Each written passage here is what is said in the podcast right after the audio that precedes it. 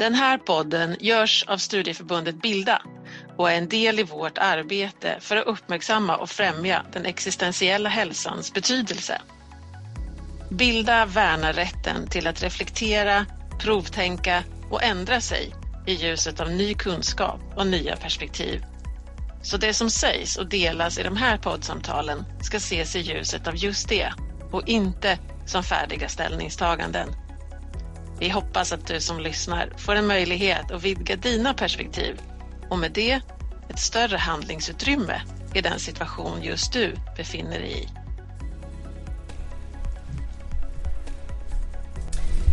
Enligt svensk polis finns idag 61 områden i Sverige som klassas som utsatta. Och en ytterligare klassificering av dessa är utsatt område, riskområde och särskilt utsatt område. Varav det sistnämnda innefattar 19 av de 61 områdena. Och ett av dessa är Skäggetorp i Linköping, där vi befinner oss just nu i poddstudion på Kulturhuset Agora som drivs av Linköpings kommun. Skäggetorp har figurerat den senaste tiden frekvent i Riks-TV, på riksnyheter och i radio utifrån den gängkriminalitet och ett antal skjutningar på öppen plats som skett här.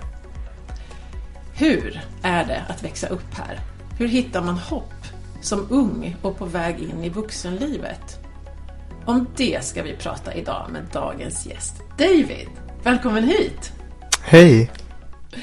Du David, kan inte du börja och berätta lite kort om dig själv? Vem är du och var i livet finns du? Eh, ja, jag heter David Sliva då, eller David. Ja. Eh, och eh, ja, jag går ehm, andra året i gymnasiet. Jag pluggar, eh, jag går samhällsprogrammet. Och eh, på fritiden så brukar jag dansa. Just det. Och jag brukar, jag dansar mycket själv och så här men precis som du sa har jag börjat gå på dansskola och så. Mhm. Ja. Så typ på ballett och så för att få bättre teknik och såna här grejer. Så det är kul. Och sen eh, annars typ, eh, ja jag brukar plugga på fritiden och så. Okej, det är mycket plugg nu. Ja, det är alltid mycket plugg. Alltså. Mm. Så yes. Okej, tack. Ehm, du, när jag beskriver Skäggetorp på det sättet som jag gjorde nu i början, eh, som är polisens definition, alltså att det här är ett särskilt utsatt område, man pratar om gängkriminalitet, skjutningar. Vad känner du när jag beskriver det här området på det sättet som du ju har vuxit upp i? Alltså grejen är, när de i media säger utsatt område, alltså först och främst, typ ty- jag, jag vill inte typ såhär försköna en bild av Skäggetorp och säga nej det stämmer inte och så här för polisen får ju liksom inte lägga ut sta- alltså, falsk statistik och såna här grejer. Så ingen har sagt ja ah, det här stämmer inte eller så här. Men när man skriver om generellt utsatta områden eller ah Skäggetorp är utsatt, alltså jag vet inte vad det här innebär. Menar de att befolkningen är utsatt? Alltså vad menar man? För när jag tänker på ett utsatt område, då tänker jag på ett krigsområde där folk inte får sina det så här, eh, alltså behov tillfredsställda, alltså där ekonomin har gått under, där det är krig, alltså sådana här grejer, alltså ett utsatt område. Men, eh, typ, alltså, jag, jag vet inte, alltså menar man att befolkningen, alltså jag själv får frågor i huvudet och jag blir så här att det sker skjutningar varje dag, alltså jag vet inte, det framställs som att det vore så här att man inte kan gå här. Alltså att man inte kan gå på, alltså det är så här, okej det kanske händer grejer men man har framställt det, alltså folk har framställt det och media som att, för media påverkar ju människors åsikter och människors åsikter överdrivs ju. Man gör ju en hörna av en fjärde varje gång man berättar. Det är ganska vanligt. Den här indirekta kommunikationen. När man inte pratar, nu, nu har vi direkt kommunikation, jag har direkt från det här området.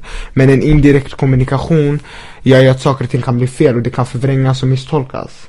Och jag tror att den här överdrivna bilden har spridits på grund av media och människor som har läst som inte har någon aning om eller har varit i området och då har man Alltså jag vet inte, man har framställt det som att det är, alltså så här, att det sker skjutningar varje dag, att man inte kan bo här. Vi sitter ju i ett kulturhus, sitter- i, Skä- i Skäggetorp. Absolut, och det, det, man, det man egentligen, på tal om hopp, så det man förknippar Skäggetorp med generellt i den mediala bilden är ju att det är ett hopplöst område. Mm. Håller du med om det? Att det är lite så det låter? Att här finns bara hopplöshet? Alltså, jag vet inte vad jag ska säga för grejen var att innan jag när jag, jag måste bara berätta det här, Mm, jag, ska, jag ska svara på din fråga. Så innan jag började gymnasiet så sa folk, amen, eller så, här, så jag hade ju hört begreppet segregation. Jag hade lärt mig det här i samhällskunskapen. Jag hade lärt mig integration. Men du vet, när jag började gymnasiet, det var då jag förstod, oj, alltså typ folk från förorten är ju, vi är en minoritet. Vi, alltså vi, jag, jag förstod inte det här innan, alltså jag, okej man kanske kan förstå det så här juridiskt, eller så här skriftligt, formellt, men, men jag förstod inte så här, alltså vad, vad menar man med segregation och eh, jag, jag förstod inte, förrän jag var så här, jag bara aha, ah, nu, nu kommer jag in och ser någonting helt annat och det är så här samhället ser ut och jag är så ovan.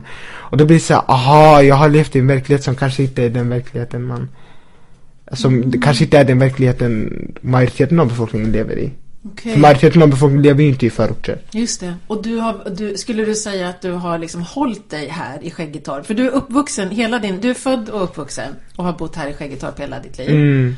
Skulle du säga att du har liksom hållit dig mycket här i området hela tiden också? Ja, alltså det, det är liksom så här, jag gick ju här Skäggetorpsskolan, högstadiet som stängde och då är vi ju här, man är ju här i skola och vardagarna, vad är det? Du skola, du går hem, du hänger med vänner och det är mycket i Skäggetorp. Så jag generellt har inte, alltså jag brukar inte vara i stan och såna här grejer och jag eh, pratade med en fritidsledare någon gång och de brukade ju så här, det finns ju massa så här, ja men Ung Puls eller så här och som, du vet, gör aktiviteter och tar folk till, ja men andra delar av Linköping och folk blir så här: oj, är det här Linköping? Jag blir också sådär Alltså så här, inte för att, ja, inte för att jag just bor i Skäggetorp för att jag inte har typ fått möjlighet att se det, bara för att jag, alltså jag vet inte, jag har bott här hela livet. Så jag har inte sett så mycket, alltså jag, jag vet inte. Det, det, det, men det, det har inget med förorten att göra, det är mer bara så här, jag själv eh, har inte, jag själv har ju bara mina vänner här jag har ju bara ett perspektiv på saken. Jag har ju knappt gått alltså, en annan skola. Jag har bara gått Nygårdsskolan från eh, sex års till eh, femman. Som var ja, men, för de yngre här i Skägge- Skäggetorp. Och sen gick jag Skäggetorpsskolan. Och sen hade jag flyttat till Folkungaskolan typ såhär någon vecka och då blev det såhär Oh my god, vad är det här för skillnad? Och jag trodde, min, alltså jag trodde såhär, ah, Skäggetorpsskolan det är såhär alla skolor där Och sen när jag typ gick till Folkunga, det blev såhär nej, jag ska flytta tillbaka till Skäggetorp, jag känner inte igen det här, det här Och vad mitt liv." var, berätta för de som inte vet, Folkungaskolan, vad mötte du där då? För det är en skola inne i stan. Ja, alltså gre- grejen är ju att ehm, eh, Skäggetorpsskolan det var ju typ såhär 95% ni- även 99% invandrarbakgrund människor Och vi har ju alla växt upp i en kultur som är extra, den är högljudd Den är icke konflikträdd, den är eh, den är allt alltså, det är mycket färg, mycket, du vet såhär, vår mat, kryddor, vi, vi, olika språk, eh, olika slang du vet Och sen när jag liksom ehm, hade flyttat till Folkunga, då var jag där bara en vecka då. Men ehm, jag, jag bytte ju till den skolan och då så var det mer ett alltså svenskt dominerat eh, en skola. Och eh, där såg jag att det var mycket tystare, det var mycket den här Ja men det var mycket tystare, alltså det, så här, jag, jag blev så här, jag bara Oh my god, kan det vara så tyst? Alltså jag blev så här skitförvånad Sen, så jag vet inte, jag flyttade tillbaka, jag bara nej, det här jag känner inte igen det, det här är något främmande Jag går tillbaka till det jag, för det är ju lättast, det är ju så biologiskt, vi är lata människor Vi håller oss till den grupp som vi känner oss säkra i Mm. Den enkla vägen. Den enkla Gäller vägen alla. Mm. Mm, Och det är ju också att, så, att, ändra, mm, att ändra uppfattning om saker och vänja sig vid nya tankegångar Som man kanske tyckte var dåliga i början eller främmande Det tar ju så mycket energi för hjärnan och det är massa tankemönster som ändras om och det är hjärnan måste få nya kopplingar och det här är en hel psykologisk process. Så uh, Ja alltså det är jätteannorlunda alltså, hur jag, alltså jag, jag tror typ skola i alla fall, skola kan jag säga, alltså det är ju skitmycket annorlunda alltså Det tror jag för att vi bor i, en, i, i ett område där de, de flesta är, har en annan bakgrund Men du, det låter på dig när jag lyssnar som att, att du, du sa du längtade tillbaka då till ditt egna område som du var van vid. Eh, och, och du låter ju som att det här området för dig har betytt väldigt mycket trygghet. Ja, ja precis! Är det så? Ja, ja absolut eh, Och eh, Vad tror du den tryggheten har bestått i? Va- varför har det känts som att det här är trygghet? Du nämnde lite om, om vännerna finns här. Är det det som skapar tryggheten? Alltså tr- tryggheten tror jag är att alla vi som har en annan bakgrund kan ju relatera till varandra Vi kan relatera till varandras uppväxter, vi kan relatera Vi kan relatera till ekonomisk situation. Eh, typ att, alltså typ, våra föräldrar till exempel som kommer hit eh, kanske inte har de bästa jobben. Exempelvis på grund av ja, kriget och allt det här, de inte haft möjligheten. Och då har ju, att till exempel ekonomiska anpassningar, typ såna här grejer, alltså eller alltså vad som helst, det är typ uh, problem med, uh, alltså nej typ slang. Slang är en sån där sak, förortsslang. Alltså förekommer ju här i förorten. Mm. Vi har ju alla olika språkbruk som vi mixar, vi lär oss ord av varandra. Vi har den här språkgemenskapen, den här, även om vi har kulturella skillnader så har vi integrerats vi alla olika kulturer, somalier, assyrier, araber, afghaner, vi har integrerats med varandra men, men vi har integrerats i ett samhälle som är liksom ett parallellt samhälle Det är liksom så här, vi har integrerats med varandra men vi har inte integrerats i det samhället som majoriteten av befolkningen, det svenska samhället. Vi har integrerats i den här andra bakgrunden. Mm. Så det finns ju integration i segregerade områden. För för att segregation betyder egentligen alltså uppdelning av människor med helt olika etniska bakgrund. Det är ju den ju, alltså det, för en, på ne.se står det så här. Mm, mm. Men vi lever ju inte i segregation. Vi lever ju i en, i ett jag vet inte hur jag ska förklara det men ja. Jag tycker du förklarar det jättebra. Ja, vi lever ju i, alltså vi, vi är ju integrerade med varandra, vi är alla olika folkgrupper från helt olika delar av världen. Jag har ju vänner från Libanon, jag har vänner från Syrien, jag har vänner från Irak, jag har vänner som är afghaner, jag har vänner som är somalier, jag har vänner som är från Nordafrika, jag har vänner från Kongo. Uh, förstår du? Jag har vänner från Yemen. Alltså jag, jag, har, jag har en vän som är halv, halv tysk och halv bosnisk. Mm. Alltså, så vi har ju alla integrerat, alla vi länder som har kommit eh, Alltså alla vi nationaliteter, våra föräldrar och sen våra föräldrar som har fött oss här. Vi har ju alla växt upp i ett område där vi har växt upp med så många nationaliteter så vi har integrerats i varandra och känt den gemenskapen. Men Vi har ju inte Vi har ju inte integrerats i det större samhället. Mm, mm. Så det blir ju liksom en segregation Men Det blir mer en segregation som bygger mer på att det är en annan människa med en annan bakgrund som integrerar med en annan människa med en annan typ av bakgrund. Just det. Istället för att integreras med eh, majoritetsbefolkningen. Mm. Men nu då när du, när du går på gymnasieskolan och inte går kvar i skola här i området. Har det blivit någon skillnad då tycker du om du skulle, just det här du pratar om nu med integration? Med majoritetsbefolkning. Ja, ja. ren svenskar. Eller ja, eller vad man nu ska säga. ja. Men nu, det, det kan ju tolkas fel att säga, ja, men vad menas, vad, vad är en ren svensk människa? Men om vi snackar bara etnisk svensk, föräldrarna, mm. alltså bara så här, eh, Så ja, så det har ju förändrats mycket. Alltså nu går jag i en skola där hälften är och har invandrarbakgrund och hälften eh, Alltså liksom rent svenskar eller vad man nu ska säga. Mm. Och Ja, vad var din fråga nu? Ja, det var, jag vet inte. Jo, om du kände att du hade hittat Ja, men om den här som du beskriver från, från Skäggetorp, där ni har hittat någonstans minsta gemensamma nämnare låter det som, som är ganska stor egentligen. Att mm. ni alla kommer från olika håll. Mm. Det har blivit er trygghet och det är där ni har hittat varandra Precis. och att det är och sen blir det någon slags klyfta mellan då majoritetsbefolkning, det vi nu ska kalla, vad vi nu ska säga för att det inte ska bli fel då, men mm. etniska svenskar. Mm. Eh, men nu går du på en skola där det blandas. Har du liksom, känner du att du har kommit... Att en, kan, är det skillnad? Ja, är det skillnad i, på ditt sätt att, att umgås med människor eller är klyftan kvar? Alltså grejen är att den sociala klyftan, kolla om man tänker så här, säg en svensk som har vuxit upp i ett villaområde med svenskar, gått i svensk skola och sen så här, okej, okay, grundskola, sen kommer till gymnasiet och där är det lite mer mixed för att gymnasierna är ju liksom mer i stan så alla måste ju typ, mm. alla möts ju. Mm. Det blir liksom som en integrationslänk. Mm. Det blir det. Men, eh, och till exempel jag som har bara vuxit upp här liksom och gått till en liten skola, alltså grundskolan här närmast. Alltså, eftersom att man har majoriteten av ens uppväxt har man ju präglats av en viss syn.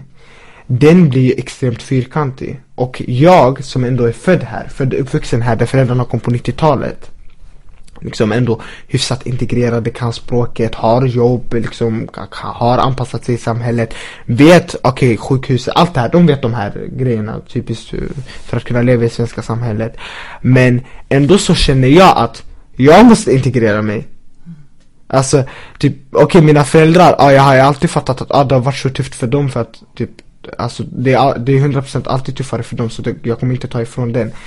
Men jag menar bara att typ, även om jag är född här så känner jag att jag måste integrera mig.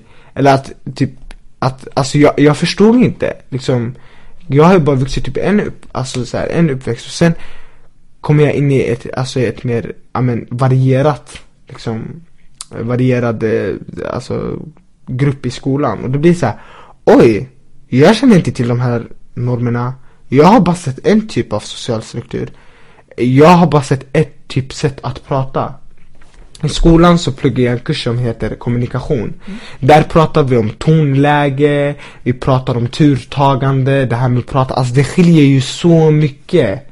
Det är ju så stora skillnader mellan typ hur jag har blivit uppväxt och typ hur, hur kanske en svensk människa har blivit uppväxt. Sen finns det ju svenskar i förorten och om, om vi ska vara i ett nyanserat perspektiv så det, eller typ så här, eller så finns det säkert invandrarbakgrund människor i svenska så det, Men den, nu snackar jag bara ur mitt perspektiv mm, mm. Och då så, så är det helt nya normer och det är liksom så här, eftersom att svenskar, de flesta svenskar har, bor ju inte i förorterna eh, eh, Då blir det ju typ att det blir det blir ju vi som har växt upp här som liksom får de här inre konflikterna får de här, det finns ju, jag har ju, alltså jag, jag känner ju många som går i, de är ju de enda, alltså invandrarbakgrund människorna och de går bara i en skola med bara svenskar.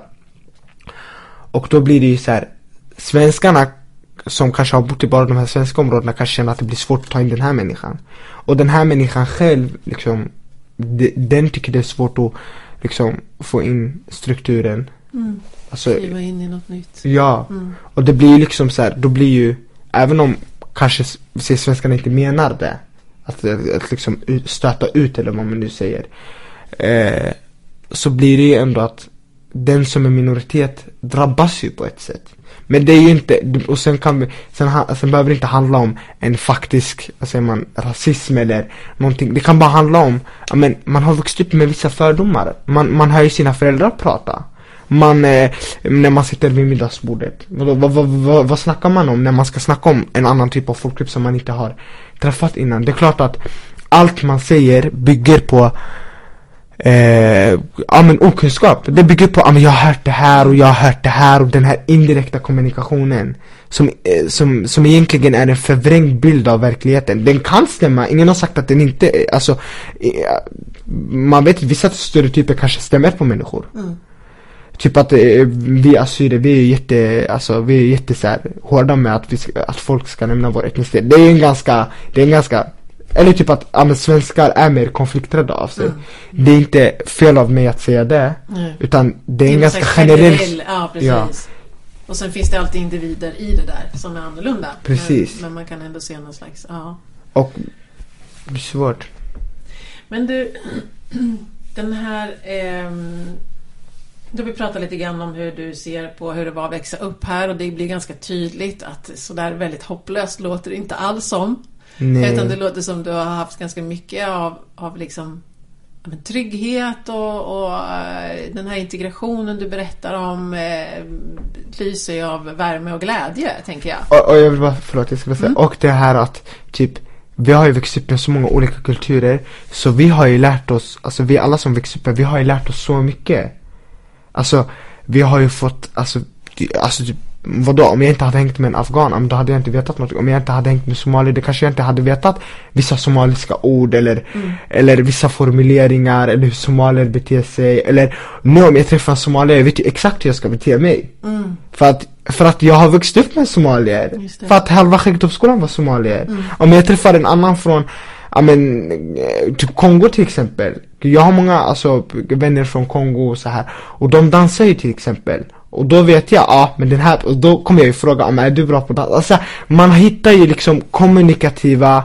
eh, gemensamma faktorer i kommunikationen för att man har hängt med människor, man har ju lärt sig. Men jag som inte har hängt sig med en svensk, mm. och typisk svensk eller vad man nu ska säga, inom, vad säger man, inom vad, säger, vad kallar Citationstecken. Innan, ja, inom citationstecken. Mm. Jag vet ju inte hur jag ska bete mig. Mm. Men um, det- Så då låter det på dig som att den här, den här, att det har blivit den här kanske klyftan då, som jag säger, mellan eh, människor som bor i den här förorten och, och majoritetsbefolkningen, eh, i det här fallet svenskar då, etniska svenskar. Den handlar egentligen om att ni inte har, eller vi ska vi säga, inte har vuxit upp i samma område. Att vi Precis. inte har liksom nötts och blötts i trappuppgångar och, och i klassrum och i... Det Eller i konversationer eller, mm. eller bara hälsa. Det. Bara en hälsningsfras liksom. Just det. Eller suttit och käkat middag ihop och sett lite på olika Eller sätt dig på bussen. Mm. Bara sån här grej, ah hej var ska du någonstans? Alltså bara så här, det här kallpratet. Mm. Liksom, det är inte ens det har existerat. Och då blir det svårt såklart. Ja, det blir, det blir så svårt för en person som är svensk. Mm. Och det, blir perso- det blir svårt för en person som också har en invandrarbakgrund. Mm. Och, och det blir liksom så här. sen finns det ju massa svenskar som bor i förorterna. Och, och när man pratar om så här, ja, men utsatta områden hit, hit, hit, hit. Liksom så här, men har ni pratat med svenskarna som bor i de här områdena? Just Har ni pratat med svenskarna som bor i de här, varför bor de i de här områdena då? Svenskar generellt sett, generellt sett är ju mer etablerade i samhället. Varför? För att man har ju inte kommit från någon annanstans. Man har redan varit här från början. Så oftast så har ju, har ju en svensk förälder mycket mera Alltså utbildning i landet. Även om, eh, vi säger nu, min pappa kanske har eh, Min pappa kanske är läkare exempelvis, säg. Men det är klart, det kanske inte kan använda den här kompetensen här för det är inte samma betygssystem eller vad som helst eller svenskan eller vad som helst. Men vi säger nu att, ja men Vart var det jag var, alltså eh, typ Varför väljer andra svenskar att bo här? De flesta svenskarna har, har ju oftast högre utbildade jobb Varför väljer de att bo i ett låginkomstområde inom citationstecken? Varför, varför man, alltså vi, det är fortfarande, i det här landet är fortfarande frivilligt, ingen tvingas bo någonstans Om man inte har kommit hit så klart att man passeras någonstans Men Vad tror du då? Varför tror du att man bosätter sig som svensk i Skäggetorp då? Alltså jag tror att, vet du nu, jag tror inte att en svensk känner otryggheten. Jag tror att en svensk tänker, jag vet inte, men jag tror att svenskar som bor här känner av den här värmen. Alltså, Känner av den här, alltså vi, jag har ju växt upp i en kultur och de flesta av oss som liksom kommer från förorten kommer också oftast från krigsdrabbade länder. Där man har tvingats fly med korrupta regeringar och så vidare. Så grejen är, jag tror att den här gemenskapskänslan i, i, liksom, i länderna där våra föräldrar befann sig var så otroligt viktig för överlevnaden. Och jag tror att, alltså när vi kom hit, alltså jag tror att alla, jag tror att våra föräldrar och andra barns föräldrar från andra liksom, kulturer har liksom, eh, vet ni, präglats av detta och gjort att vi, våra uppväxter har präglats av detta. Och då blir det liksom som en gemenskap i sig, förstår du? Även om samhället kanske inte är otryggt nu och man kan vara individualist så tror jag att man fortfarande behåller den här gruppkänslan. Och tänk att behålla gruppkänslan i ett redan privilegierat samhälle där ekonomin funkar och sen har man den här gemenskapen. Jag tror att man lever mycket lyckligare då. Och jag tror att eh, Jag tror att eh, För att jag vet att psykisk ohälsa i det här landet är en ganska stor del Och generellt, och då snackar vi alltså alla Alltså alla som bor i Sverige eh, När man lever i ett ganska individualiserat samhälle som, för att det, här samhället har liksom gått igenom en moderniseringsprocess. Och folk klarar sig själva nu för tiden. Man föder mindre barn för att man kan, både man och kvinna kan få karriär. Man, alltså det är massa grejer, det är massa sådana här grejer. Och då tror jag att den här den här individualiseringen är ju en typ av frihet. Och den är jättebra på alla sätt och vis. Så jag liksom, Men det jag försöker säga är att kanske den här individualismen som, som, som sve- svenska samhället mycket präglas av, den här ensamheten. Liksom det jag tror att det är den som skapar väldigt mycket den här psykiska ohälsan. Och den här att känna att, ah, men jag är själv i det här. Och att det är en tabubelagd grej, ja ah, men jag känner mig själv, jag känner mig ensam. Jag tror inte någon vågar gå och säga det här till någon annan. Och sen träff, är man redan så individualiserad i sig själv och inte ser andra människor Då Alltså så tror jag att man blir, depri- alltså man blir deprimerad Och jag tror att en svensk som kanske har levt i väldigt individualiserat Som bor kanske i ett förortsområde ser någonting annat. Och liksom, det finns ju Sen pratas det inte om till exempel Svenskar som växer upp i förorten har använt samma slang Som vi säger, oss eh, invandrare De möter ju också fördomar De möter ju också fördomar av andra svenskar För att de bor i ett utsatt Eller för att de bor i, ett, i en förort? Eller för att de förortslanger? Eh, eller För att de bor i en förort men också för att de bo, bor i en förortsslang och för att de har en, kanske en utländsk, men, eh, men varför beter du dig sådär? Mm. Du är svensk. Så beteendet också, tänker jag. Jag, jag tror, jag tror. Men jag vet med slang är ju, alltså det, det här vet jag ju, det här har ju, det är många, det är många så här, typ jag har en vän, alltså hon, hon är ju halv, halv thai, halv svensk. Och liksom så här, och, eh, och hon, jag har ju pratat med henne, jag bara så, du vet det här med, ja, med att du är svensk och bor i förorten och pratar och säger de här slangen som andra säger, typ så här. Hon bara, alltså hon bara, ah, hon bara, det kan ju dyka upp fördomar. Och det är liksom så här, det är också en sida som inte pratas om. Och det är ju liksom inte en sida som, alltså man tänker inte på att, alltså det finns ju olika typer av svenskar. Samma sak som det finns olika typer av invandrare. Absolut. Och jag sitter och tänker på också, nu pratar vi förort kontra Alltså, och etnicitet kontra majoritetsbefolkning. Men jag tänker också, det man pratar mycket om i Sverige nu är ju den här klyftan som finns mellan stad och landsbygd. Och hur stora skillnader som finns där och hur man inte liksom förstår sig på stadsmänniskan kontra byfolket. Alltså, så det, det finns ju överallt. Och det, jag tror att mycket det du säger, det vi växer upp i, där vi känner oss trygga och där vi delar gemensamma erfarenheter, där kan vi där, där kan vi hitta de här gemensamma nämnarna. Men, och sen blir det någonting skrämmande när vi möter något som, där man beter sig på ett annat sätt. Om det sen är för att man hetsar i stan eller och springer till bussen jämfört med att man tar det som det kommer. Ja men det, det, det eller hur? Det kan, Nu, nu var det en stereotyp men jag förstår vad du Ja, det är ah, verkligen en Precis, ja ja. Verkligen en stereotyp. Ja. Och, det, och det vill vi ju säga nu medan vi pratar här att det är liksom, vi, vi pratar ju generellt. Ja. vi inte, men ja, jätteintressant. Och jag tänker också den här du beskriver om du beskriver, du sätter ord på att du tror att den här värmen, att man har fått uppleva den här värmen här ute i, i eh, bland människor som kommer från olika länder. Jag kan ju bara vara den första att skriva under på mina år som lärare eh, i, i vuxenutbildningen där jag mötte människor ifrån ja, men alla de här länderna du beskriver. Och den, den värme och den glädje och den liksom som vi upplevde tillsammans där i klassrummet, den, den är svår att få tag i alltså på andra ställen. Mm. Och just också den här känslan av, tror jag, att man är att man inte är ensam i att vara drabbad av saker. För jag vet, jag tänker själv när jag drabbades av, när min, jag har berättat tidigare om när min bror tog sitt liv och det är ju en sån jättegrej och för många, det, det är ju så tabu, det kan man inte prata om och, och liksom man pratar om att ja men det är ju hon vars bror som och såna här grejer. Och jag kände mig så otroligt ensam i det, kommer jag ihåg. Att bland, bland mina vänner och bland mina bekanta, för det, det var något konstigt trots att vi vet att det är 1500 varje år som tar sitt liv i Sverige. Men att bara få befinna mig då på min arbetsplats som jag hade då och vara bland människor jag berättade inte för dem vad som hade hänt, det var inte det som var grejen, men jag visste att de har också gått igenom trauman. Och någonstans så hittade jag, det var så skönt att vara bland de människorna som någonstans vet vad det innebär att, att drabbas av fruktansvärda förluster eller Förstår du hur jag tänker? Att det finns någonting som Ja, men Den här gemenskap är lidandet. Ja, exakt så. Gemenskap är lidandet och den, den tror jag är... Den är starkare än kanske själva lidandet. Ja.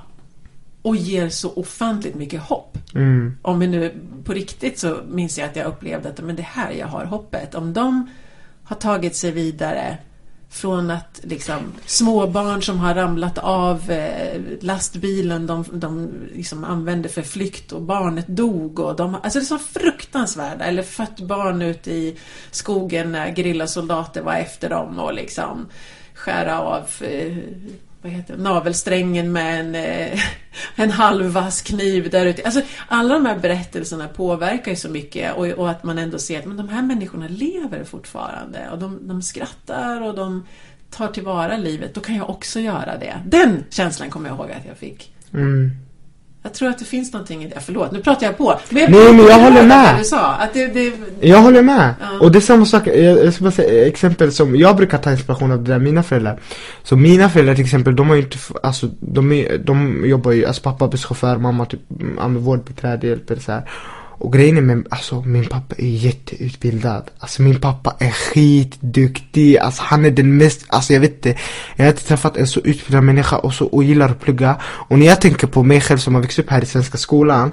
Bara så, äh, plugga så jobbigt, jag går upp åtta på morgonen. Men snälla någon. Alltså jag klagar på att jag får en framtid när min pappa är såhär Alltså jag hade ätit upp den här boken. Det är det han säger till mig. Han bara jag hade ätit upp boken. Alltså frivilligt.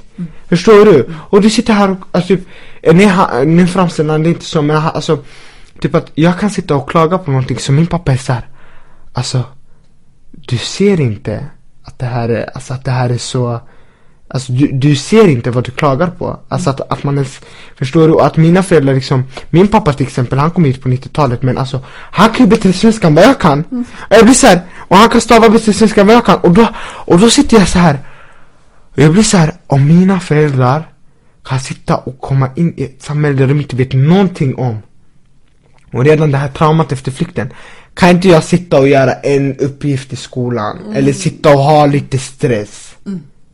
alltså, Perspektiven blir, så... blir, lite annorlunda men, ja, men bara man sätter sin, sin, sin, sak i större kontext det blir ju så här alltså, det, alltså det, det blir så löjligt. Mm. Och jag, och jag, jag, alltså jag, du vet, varje gång jag mår dåligt, alltså jag blir så här.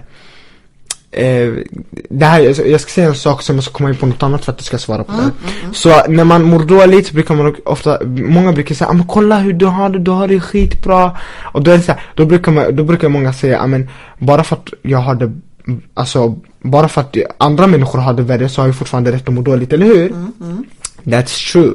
Men för mig hur jag tänker är så här, typ okej okay, jag mår dåligt över någonting och så tänker jag Oh my god, folk har hundra gånger värre grejer och de lyckas ändå göra de lyckas ändå göra mer achievement än dig.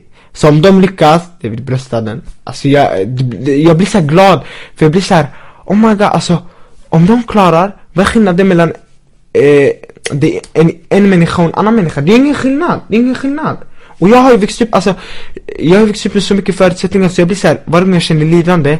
Jag blir så här, Alltså glad, jag gläds över mitt lidande. För jag vet att det är någonstans Alltså om man kollar på andra människor i världen eller bara det du sa, det här Att du har ju, du sitter det här och är glad mm. liksom, då varför ska inte jag kunna vara glad även om jag effade det här provet? Va? Va? Det, det, är det här min största verklighet?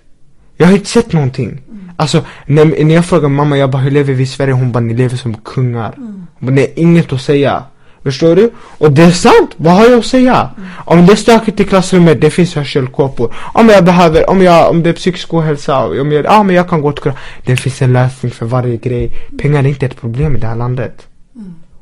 Det är så här.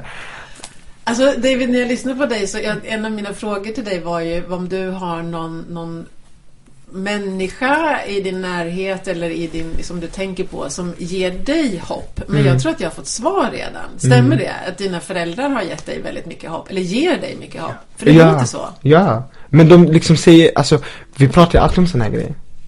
Mm. Och, och grejen är att typ, eh, alltså jag har ju växt upp väldigt tajt med familjen. Mm.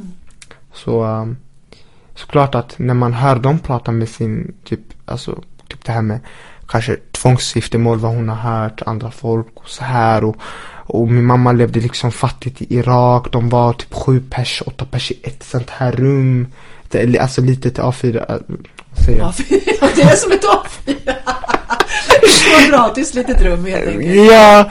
och liksom och sen så här, och sen ser jag min morsa så händig, mm. så duktig, så stark och jag blir så här, Alltså du vet, vi, vi är typ till Dolma, vi kommer från Mellanöstern. Alltså hon sitter ju och klättrar på de här, alltså träden.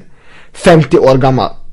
Alltså förstår du? Nej över 50 jag blir såhär, oh my god. Jag blir såhär, jag som har, alltså du vet Vi som har växt upp här i Sverige har inte behövt göra, du vet, skit göra. Mm. Förstår du? För vi är så pass privilegierade i våran sak. Så vi kommer inte gå I alla fall inte vår generation. Nej, inte vår generation. Om vi går ah. tillbaka två generationer men det, det är sant. mm. Men våra föräldrar har ju varit tvungna att göra skit göra. Och typ, hade man sagt till en ungdom här, spelar ingen roll om det är svensk eller bara en vuxen eh, eh, Eller en ungdom som har växt upp här Tvätta, äh, du kan få jobb om att städa toan. Nej, jag kan få ett bättre jobb. Om det hade varit en, alltså annan människa Alltså förstår du, typ vi har inte behövt göra någonting och det jag försöker säga är när jag sa att min mamma går upp på träd, alltså de, de har ju varit tvungna att göra så mycket Och hon bara, och hon bara att jag var fattig, hon bara så mycket jag lärde mig och hon är så duktig och hon är så händig Och min pappa han fick typ aldrig chansen till utbildningen men han är så duktig. Och han håller just nu på och pluggar alltså rättsväsendet, tolk för rättsväsendet och kan alla myndighetsbegrepp och kan saker som jag håller på att lära mig nu i skolan, och han bara jag vet det här jag vet det, och inte på ett såhär nonchalant sätt, bara såhär, jag vet det här jag blir så snälla någon om han vet det här men, men jag, jag som, alltså så här, förstår du? Jag, alltså jag blir såhär, hur kan man klaga? Alltså ärligt, bara så här, hur kan man klaga? Men sen också, sen går det också in en värdering i det här med att jag har ju rätt att klaga och det är såhär, ja folk lider av psykisk ohälsa, såklart vi ska belysa de här sakerna. Men vi ska också lyfta fram människor som faktiskt har gått emot alla odds. Men det kanske är det man behöver. Jag tänker att ibland så... Man behöver ju boostas av det här. Ja, man behöver Exakt som du sig. sa. Ja, Exakt som du sa, det här med att du glädjes i det Ja, här. men precis. men de gjorde det, men det kan jag också. Vad är skillnaden? Ja. ja, men faktiskt. Att man, alltså man kan få låna styrka, blir det lite grann, Si. av någon annan i den situationen man är i. Låna och att, styrka. eh, ja, och, och den... Och jag tänker att, att många att många gör det av dig, David. Tror du det? Ja, för jag, när jag ser dig, och jag, nu ska jag också säga att vi, vi möttes ju för vad, nästan två år sedan nu. Ja, just det. Du får berätta Agora. lite vad. Ja, för det, det var, det, ja, det minnet bär jag med mig så starkt. När du och Somayo som kom och satt Shoutout till Somayo. till där vi satt i och spelade in ett avsnitt för något som hette I soffan på Agora. Ja. det var en rolig inspelningsserie.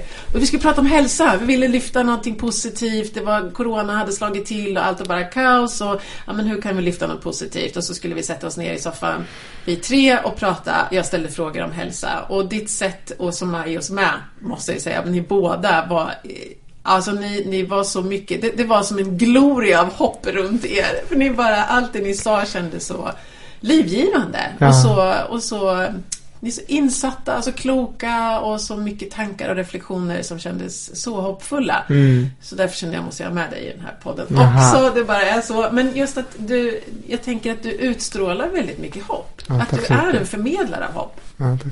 Vad tänker du när jag säger det? Känns det som att, ja men det är jag. Eller känns det konstigt? Alltså mitt hopp, jag får den från Gud. Du får Alltså, från Gud.